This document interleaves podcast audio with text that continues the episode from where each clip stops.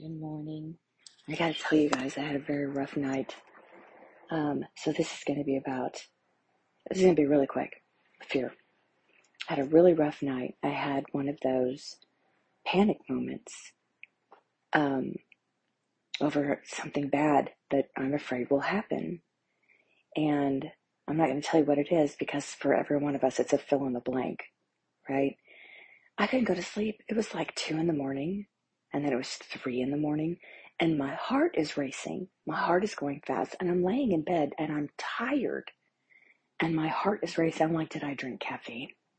Did I eat something? I, um, and there was nothing. There was absolutely nothing. But I was worrying about this thing and I did get up around two and s- tried to logic my way through it. Okay. It's fear. It's, I just have to stay with the Lord. I couldn't logic my way out of it. What I should have done, I should have got up and worshiped the Lord. I didn't. It didn't even, it didn't even enter my mind to, to get up and worship the Lord. Um, and then I laid there probably till about three and I finally got tired enough to go to sleep. And then I woke up this morning and the whole thing is still there. So I got up this morning determined to, um, work on this issue. It's something that needs to be worked on, and I just like to stick my head in the sand because I don't like things that I don't understand and scary things, and so I just leave it and don't deal with it. And so I got up determined to deal with it this morning.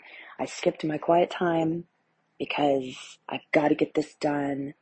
And I went down and I talked to my husband, and he said, he said I could also not go to sleep last night because um, um, I was in fear. I was I was stressed. So now I know there's an attack. There was an attack in my house last night. So I'm talking to him about it, and I I said I didn't spend any time with the Lord. He said I would spend some time with the Lord if I were you. so I come back up, upstairs and I turn on my absolute favorite song, and I think I can tell you. Let's see. I hope my phone continues recording. Yes. Okay, I'm going to tell you the name of this song. The story behind this song is quite something. He had a dream, and in the dream, he was talking to a little boy that was very wise, um, who was pretty much speaking for Jesus. And this man is a worship uh, music guy. He's a music guy, but he's not American. I don't know which country he's from. And uh, um, he says he says to the boy, you know, I like music, and the boy said, hmm. And a screen opens up, and he sees this angel start singing this song, and the song is like a battle cry. And the longer he sings this song, the more angels join him for the battle. And he said through the whole dream, he's thinking, oh, okay, there's where the music, he said, I heard the music, I heard the drums, he said, I heard everything. And he said, and I'm just memorizing it in my dream. Remember that, remember that that's there, remember that's there, remember these voices, remember how it grows. And he woke up and he said the first thing he told his wife is, I have to, I have to make this song. And he did. So here's the song. It's called, I'm on Spotify. It's called You Are the Almighty God and his name is Nikos Politis. So it's N I K O S, Nikos, P O L I T I S. And there's different versions. This one, this version on Spotify, the picture has a British flag on it because it's the English version. Um, I am absolutely in love with this song. I cried the first time I heard it. Um, I cried and I thought, is this what heaven is going to be like? Because I love to sing as well. I love music as well. And I just thought, is this what we get to do in heaven? Is- This is just my, it's my best place ever. So I sat down and I worshiped the Lord with that song.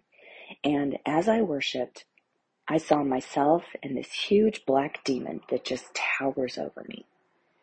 And as I worshiped, Jesus showed up and Jesus grew and he grew and he's so tall And both the demon and myself in my mind, as I'm seeing this, we're both watching Jesus grow.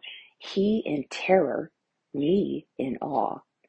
Jesus is growing to um, 100,000 times um, our height. And we're just looking at him, and I'm thinking to myself, he is so great and powerful, why am I dealing with this little black thing that's terrified over here? Why? My faith should be in this guy, this uh, all powerful, loving God. And I'm so focused on this little thing. And then um, this is kind of funny. Jesus, you know, he's so huge that the demon is about the size of his foot, right? and Jesus turns his foot, you know, just, he just turns his foot to turn and his foot just accidentally, um, or on purpose moves just a tiny bit.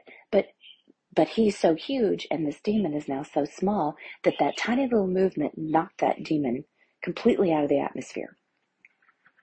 And, and it just, the demon wasn't even an issue.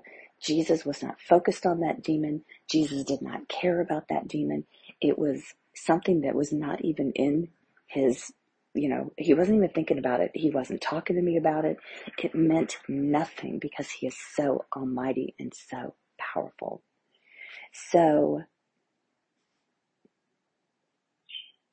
I feel like the Lord says, this is what I wrote.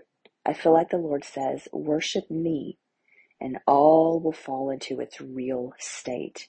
The real state was, though the demon is bigger than me, the God I serve and love is a hundred thousand times bigger and more powerful than that demon. So worship me and everything falls into its correct state. Uh, the reality of what it is. So that is all I have to share this morning. I am still in the middle of talking to him and worshiping with him. I just wanted to stop and let you guys know that. I love you guys. Bye.